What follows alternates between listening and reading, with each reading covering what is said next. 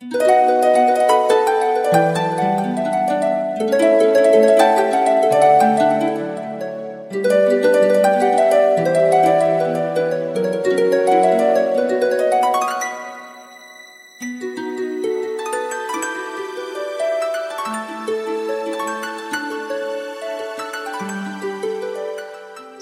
و صد سلام به روی ماه تک تک شما بچه های گلم. بچه های خوب قصه ای که امشب براتون در نظر گرفتم داستانی از کتاب مصنوی معنوی. امیدوارم که این قصه رو بشنوید و لذت ببرید و کلی چیز جدید یاد بگیریم بی معطلی بریم سراغ قصه امشب.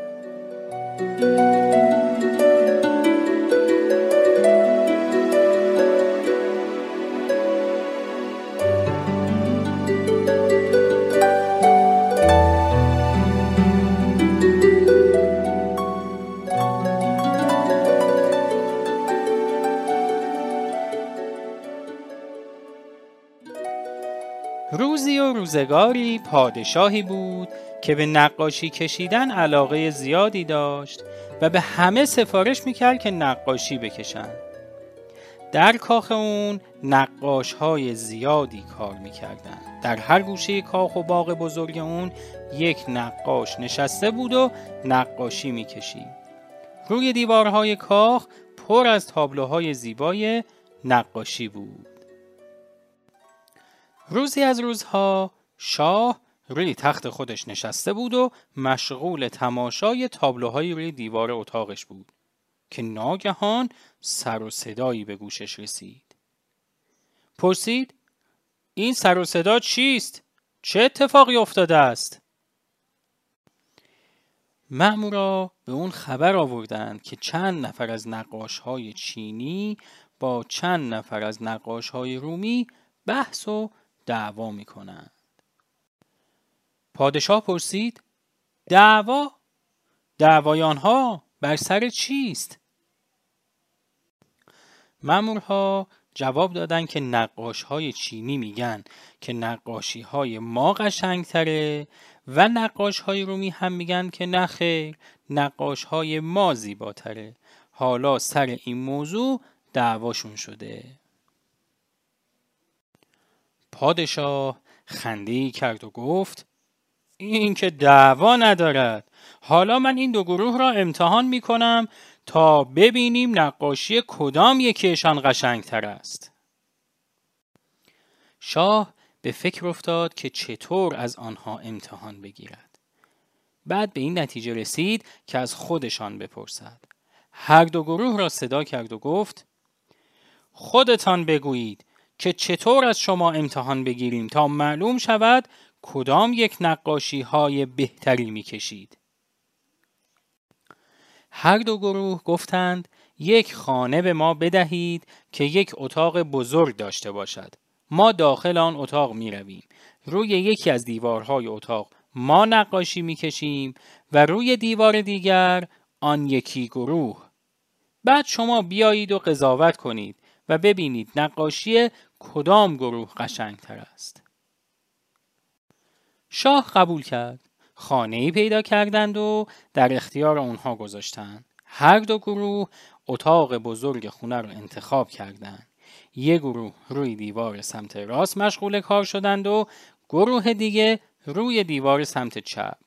وسط اتاق هم یه پرده کشیدن تا نقاش ها همدیگر رو نبینن و از نقاشی هم با خبر نشند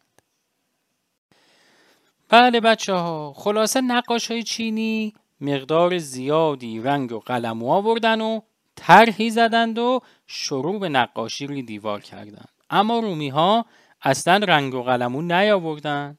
معلوم نبود می‌خوان چی کار بکنن.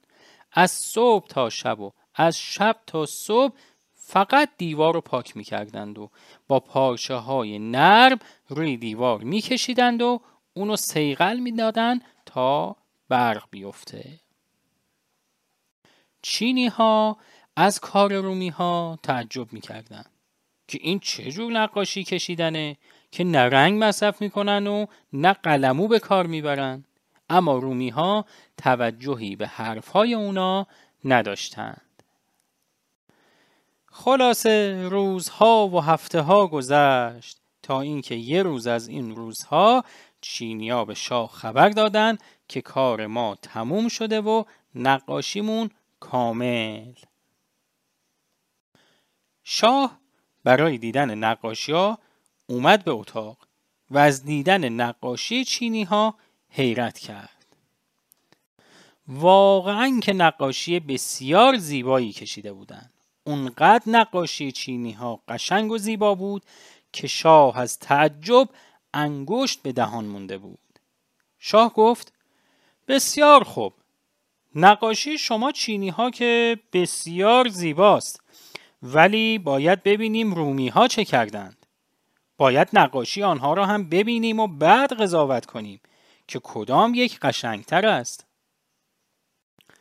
شاه دستور داد تا پرده ایو که وسط اتاق کشیده بودند بردارند.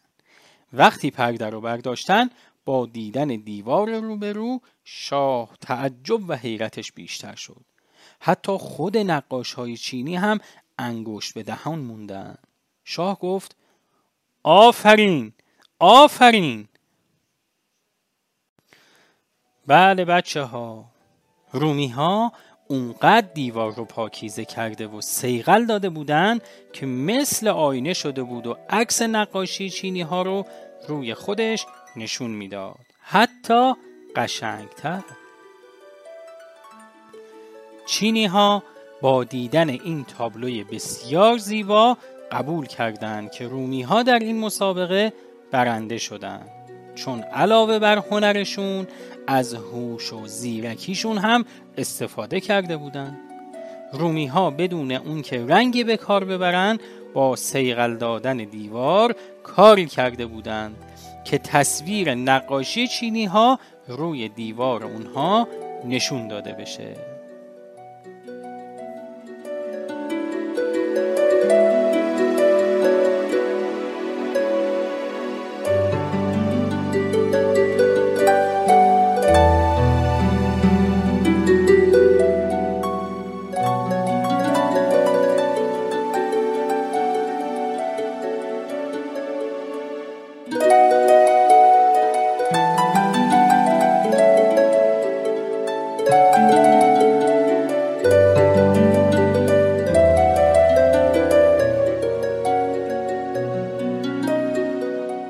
خب بچه های خوب من این داستان بسیار زیبا رو تقدیم می کنم به تک تک شما دوستای گلم.